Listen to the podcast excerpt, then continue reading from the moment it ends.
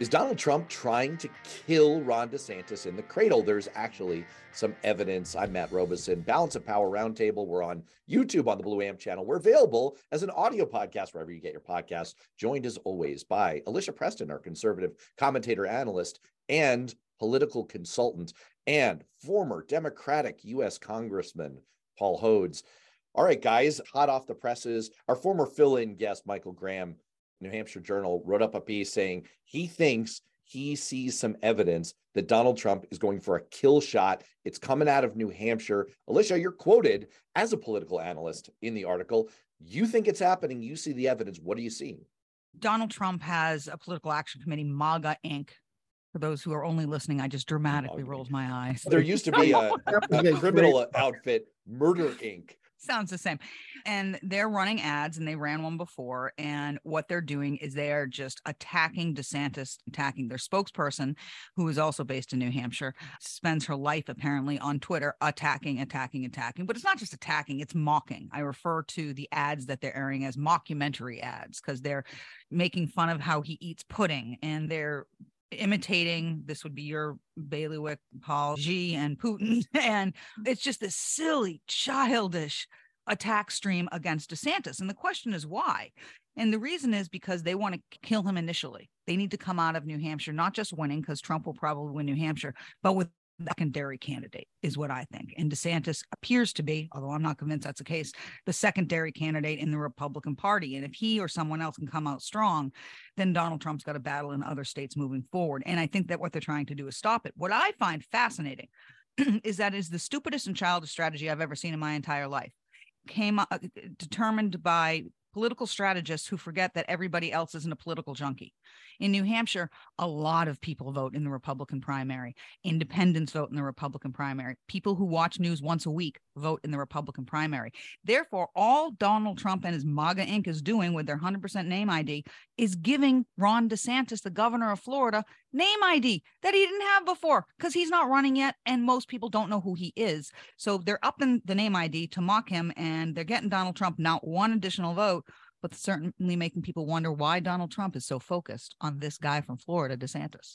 All right, there was a lot in there. Um, I have something silly and something serious. The silly thing, which is actually quite entertaining, is that what you're saying is that the Donald Trump strategy is essentially what Agent Smith said to Neo in The Matrix, which is that Mister Anderson is the sound of inevitability. And that is what Donald Trump is going for here, right? He wants this to be an inevitability argument. I'm going to win, so why even mess around? And he has to establish that early, meaning New Hampshire primary. So the theory here, if I'm following you, is if we manage to absolutely destroy Ron DeSantis early on, then that's it. There's no pathway at that point. He'll lose even the glimmer of electability, and there's no contest left. So they're going all in on that. Would you just explain for a second to our national listeners what you mean by a lot of people vote in the Republican primary? You're referring to the fact that people can vote in either primary here.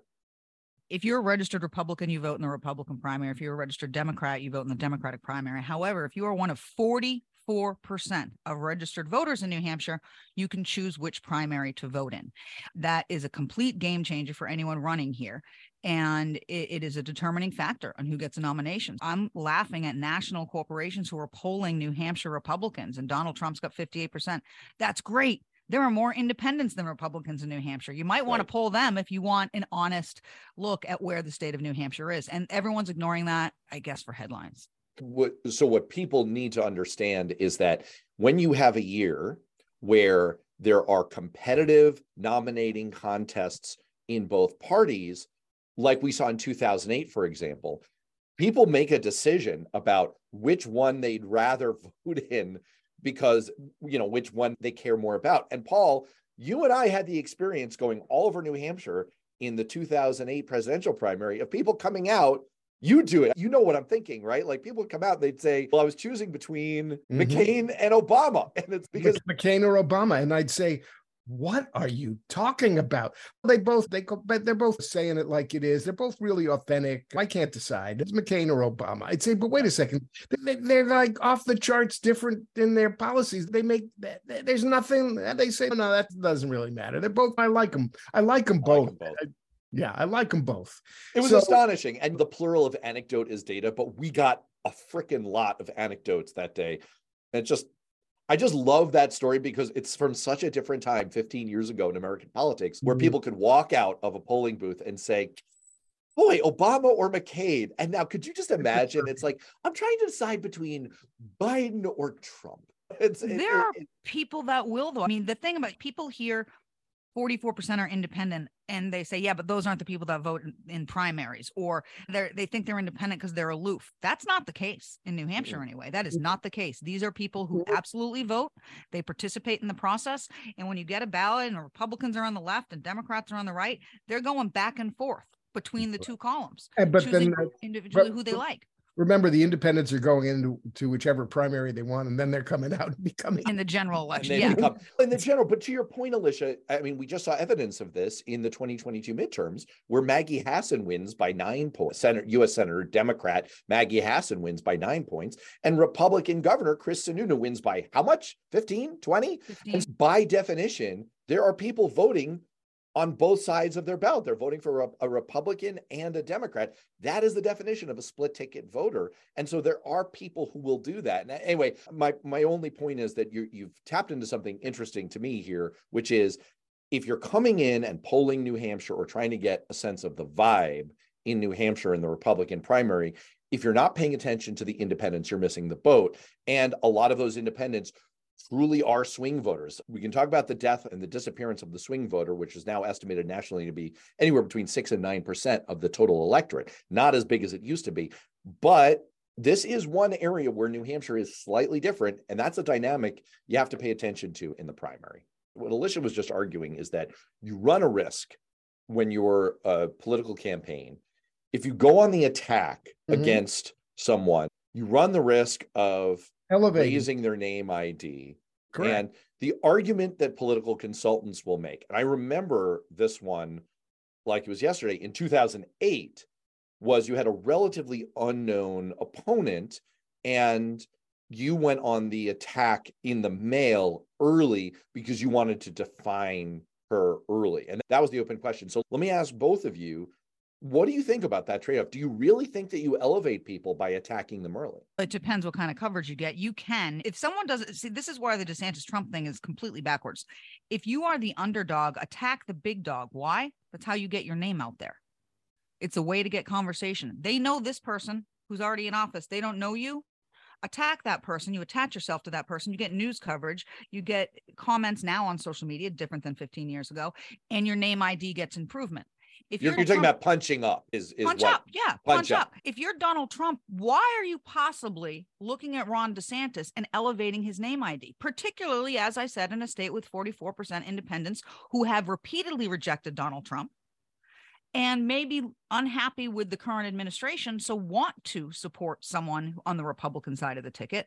You're giving the guy who's a governor of Florida, who most of those people haven't heard of, name I D. It, it is an inferior strategy, we'll call it. But if what we read or discern is true, that DeSantis has been fading, then maybe Donald Trump is trying to just kill him in the cradle and put the, maybe he thinks he's got the finishing nails in the coffin. Maybe he, I won't go on. But, but is there going to be anything left for Trump to attack once Mickey Mouse is done with Ron DeSantis? Because Mickey Mouse is bleeping him up right now. Mickey Mouse is coming for you, DeSantis. Yeah, but look, there are very few people who are going to vote against Ron DeSantis because of a tax structure system in Florida.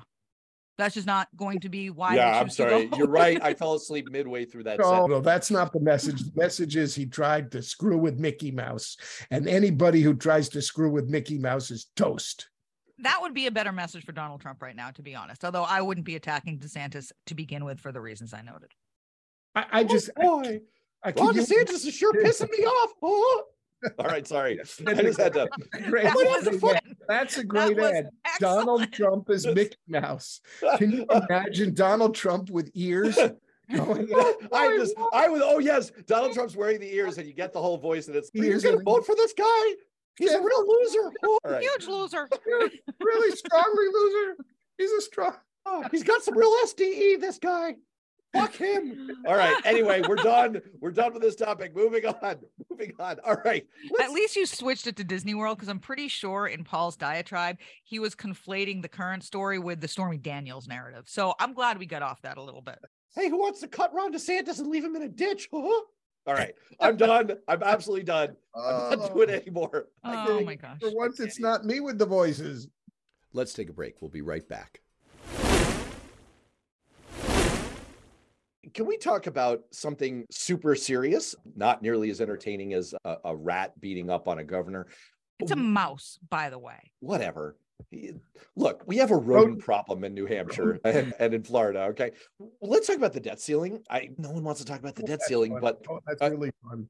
What we that's what we like to call as property the, as tax structure in Florida. Uh, the Republican stupidity bomb. This is the attempt by the leaders of the House of Representatives to absolutely explode the American economy for no discernible reason. Sounds fun. So we saw an interesting kind of thing blow up over the past few days where Democrats took a deep breath. They took stock of the fact that unexpectedly, Kevin McCarthy managed to hold his caucus together, vote for something, some kind of a bill on the debt ceiling. And now it's kicked back into the, the political realm. And there's something interesting going on here where the U S House is about to go on a recess. They're going to be out for a week. That means members of Congress are about to go back to their districts. And what you typically see, or when in the run up to a recess, is both parties start road testing messaging strategies, because they know they've got four hundred thirty-five message deliverers back home in their districts talking the talking points that both parties want to deliver, and then they see how it lands and they get feedback. And they actually, they really do ask, you went back to your district, you talked to constituents, you gave our talking points, how did it go? And they want that kind of feedback. So both sides are pushing messages around the debt ceiling right now. The Democrats are shopping a new one, which is Republicans are voting to, let me see if I can get this right, hurt veterans, threaten education, cut border spending, and kill jobs because they want to get rid of green energy tax credits. Paul, do you remember this kind of a process? Like you'd go on recess and the leadership would hand you, a, this is what you need to say and tell us how it goes. Like, how did you feel I, about that kind of thing? Look, I remember what we do is the each party has a caucus, and there are caucus meetings at which the party leaders get up and flog whatever they want to flog. The members get a free breakfast. And after all, that's all that counts on Capitol Hill is free food. No matter what the event, free food is what counts. So you go to the caucus for some be- for some soggy scrambled eggs and uh, and really old hash browns. And you're sitting there eating your indigestible breakfast, and the leadership says, okay, so we're going to go on recess, and there's a little bit of a murmur over the eggs, and here's what we want you to talk about, because we've got the debt ceiling crisis. We're going to give you a whole string of basically epithets that you can fling at the Republicans. And we want you to fling them at your constituents and see what sticks. Do eyebrows raise when you say, cut student loan, cut Pell Grants? Or do they all chuckle and nod approvingly when you say, cut border guards? Because that's a real mind twist. How do you figure that the Republicans are so off the rails that they want to cut the border guards? And then the leadership communication chiefs get together with the communication chiefs in each of the offices and say, here are the talking points for your boss. He's got to use them. I would say twelve percent of members of Congress go back to their districts and use the talking points. Most of them read the talking points and say, hey, not really, not for my district. My district is different because my district cares about X, Y, and Z. My district doesn't really care about this. If I spend all the time talking about the debt limit, they're just gonna, they're gonna go vote for my opponent. It's just not, it's not worth it. The messages never work. Whatever the leadership dreams up doesn't work. So there is a conundrum for the leadership of each party in terms, because they also know that their members aren't inclined to use their messaging, which is generally national messaging, when the members of Congress need to know the constituents want to talk about potholes and road salt and really important issues. And just to underscore, not to get like into the weedy weeds here, but you know, what you were referring to before about the communications chiefs from both parties, they will measure this stuff. They will lean on the staffs to say after the recess, how many radio hits did you get? How many T V hits? How many placements in local newspapers? Nowadays, it's a lot more social media based and they can track that themselves. But they really want to, they want to know from a metric standpoint, are you disseminating these messages and how did it go? And they pay attention. They really do recalibrate. So all I'm suggesting is that it will be interesting to keep an eye on the messaging from both parties around the debt ceiling after the congressional recess period ends and who's recalibrating. Because if you're recalibrating, it means the first thing you offered didn't work so well. Alicia, what do you think? Is the Democrats' messaging strategy likely to get any traction here? We don't need as many border agents as we have. We can cut them because according to the current White House, illegal immigration is down ninety percent under Joe Biden. Yet which another is silly for the Biden administration, which is just preposterous, and we all know it. Look, I don't think that. Whoa, whoa, whoa! I'm sorry. Wait, hold on. Hold on. I'm not, I'm not letting you get away with this. It's preposterous, and we know it. Why is it preposterous? Why is that number false? Because we see pictures. Here's what. Here's where they get the number. Wait, Wonder whoa, where they get the number? Whoa, I'll tell you where they get a couple of leaves and describe the forest because you've seen pictures of illegal immigrants. Here's where they got the ninety percent. You ready for this? Um, yes, I do want to know. They get it because all these people, and you guys know as Republicans go, I'm pretty soft on amnesty and things like that. As so Republicans go, you are it. a virtual teddy bear. Right. Thank you. But what they're doing is they're taking all the people coming over the border. They're applying for asylum. They're assigning them however it works, whether it's a court date or a detain, or you can go out, come back in and meet with us. And they're saying because they got their name down and they did that process, which is actually the amnesty process in the United States of America, they don't count in that number of illegal immigrants. That's how they're doing it. But here's the thing. Those numbers, that's not how they counted it when they're looking back at previous administrations. So they shift the algorithm as to what they're counting as an illegal immigrant. That's what they did. And so whether I agree or disagree with the how the southern border is going right now, they're rigging the numbers to make it look good. It is no different than it was two, three, four, five, seven years ago. It's just not. And the numbers, can you believe it? Can you? So when they come out with messaging like this, what they do is they tell the voter, I think you're really stupid. And you're not going to know that I'm making up the numbers and I'm making them look good for you. And you're not going to know this because you're dumb. And you know what the voters say? I'm not as stupid as you treat me. So I think this messaging is stupid. Now, where I agree with Paul is what people should be talking about. It is potholes. It is grocery prices. It is inflation. It is mortgage rates. It's all of those things that affect our daily lives. I used to be annoyingly famous within the incredible dork society of communications Republican consultants in New Hampshire, because one of the you, first things- first, first step, you've got to workshop that title. It's awful. Yeah, it really is. You're good at that. You can come up with something for me. Do you what know what do you I used to do with Spectre? What I used to do with every con- congressional candidate I ever worked with when I was the chief comms consultant with them. Beat them I to would, a pulp until they did their call time? That wasn't my job. That was the person who had to raise money. I just got to spend it.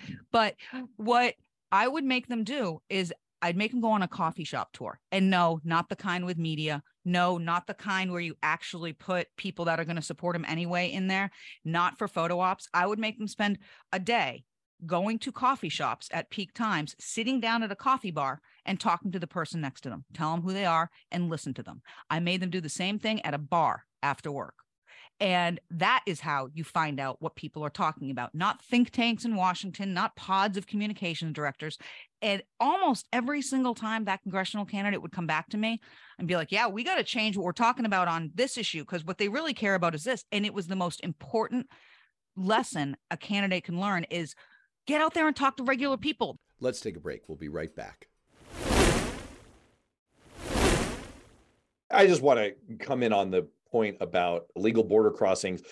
This isn't all like a data phantom, right? Even if you look up back in January, there was a very specific policy change that Democrats on the left criticized to not allow asylum for certain categories of migrants.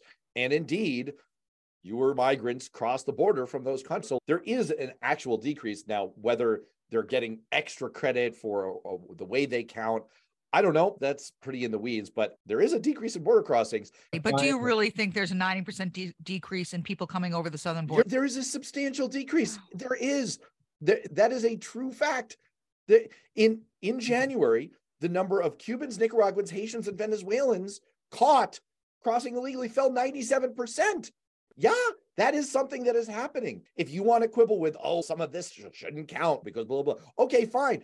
Then you account for why it was so freaking high during the Trump administration. Maybe it was all the caravans. Maybe the Fox News caravans came to get all I'll of us. I'll tell you why okay. it was high I during the Trump administration. I forgot about the fact that Fox News only cared about caravans in the week leading up to the twenty eighteen midterm elections. And then after the midterm elections where they got trounced, all of a sudden coverage on Fox dropped like ninety-six percent. There's a ninety percent drop for you because they do not give a shit about this issue. They only care about scaring white old people, about scary brown people coming from the southern border. Oh no, they're coming from Mordor to kill us. Yeah, this is a You said tell attack. you why why tell yes. you why the caravans were coming in under Trump? Yes. The same reason that people are coming in under Biden, the same reason they did under Obama, the same reason they did under Bush, because for thirty years, Congress has failed to do anything constructively to address the issue. That's why Word Republicans, that. Democrats, all of it. So what you're saying is everywhere around the world, they're coming to America. Everywhere that they're flag's unfurled, they're coming to America. One more topic. You to got to Neil today. Diamond everything. Yeah, we, you got to Neil Diamond everything. That sounds like a horrible euphemism. It's like something that Mickey Mouse is probably doing to Ron DeSantis in a back alley right now. So let me go from a topic that people find pretty dry, the debt ceiling, to a topic that people find even drier, but is also super consequential. The fact that we've had three out of the four biggest bank failures in American history in the last couple of months. Did you know that? That's an actual thing. The most recent one was J P Morgan. They came in and they bought First Republic Bank in California, which was failing, and Elizabeth Warren was highly critical because it's a big bank getting bigger. Paul, you are a former U S congressman. You are a former member of the Financial Services Committee. You lived through and helped govern our country through the Great Recession and the collapse of Wall Street last time. Is Elizabeth Warren right that J P Morgan buying a bank and preventing a massive bank failure is a bad thing? So Elizabeth Warren is whining because she doesn't like the idea of big banks getting bigger because that theoretically stifles competition and makes them too big. Remember the words, too big to fail. Is J P Morgan too big to fail? Apparently, because they had the billions of dollars to buy First Republic. The challenge, the challenge to Elizabeth Warren in this case is that there's no taxpayer money at risk when J P Morgan steps up to buy another huge bank, and not only buying their assets, but also buys their liabilities. And the they must be able to assume their liabilities and be looking very long down the road in terms of whether or not they're going to make their money back. The essential point is that no taxpayer money is at risk here. Now, would they do- so what you're, what you're saying, Paul, is that Democrats out loud make tisk about, oh, a big bank right. is getting bigger. But privately, they're like, thank goodness we're not entering another banking crisis. They're no. secretly happy about this. They're secretly happy because they don't have to they don't have to explain to their constituents, we've put all your tax dollars at risk by, by the federal government having to figure out a whole new set of programs to support these banks. It's a private entity. It's a private bank. It doesn't solve the deeper issues about deregulating the banking system. It doesn't solve the issues that have may have resulted in the failure of these banks in the first place. Uh, Alicia, I assume that Republicans are in the same boat. They may make mouth noises for their own politics, but fundamentally, they're happy. Or maybe they want a banking crisis. Do they want the economy to collapse? I think they do. I don't think they want the economy to collapse. And I am in no way in the pot of expertise to discuss banking finance in America. That's just not anything I would pretend to know enough about to comment on. What I will comment on is most Americans are with me on that. But so what I will comment on is what it feels like when you hear another bank go under, when you hear the world's biggest bank buys up, the second biggest bank fail in history.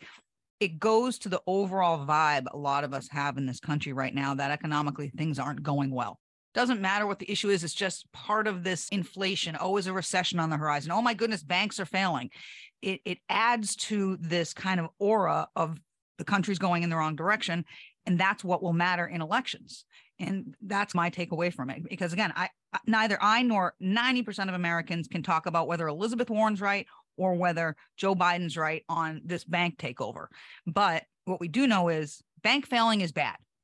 Bank failure. Look, this is one of those, you're totally right, Alicia. This is one of those abstruse issues that Americans do not understand, not because they're dumb, just like they don't, I don't this understand. Is not their thing. They don't care. And it's a little bit like the debt ceiling that we were talking about a minute ago. It's, it's interesting. If you look at polling, it'll say you get these results like this Republican poll came back from the American Action Network. They're actually, they're a very legitimate polling operation. They're a non, not-for-profit. And they, they did a poll saying that fifty percent of voters in battleground House districts opposed raising the debt limit without cutting government spending.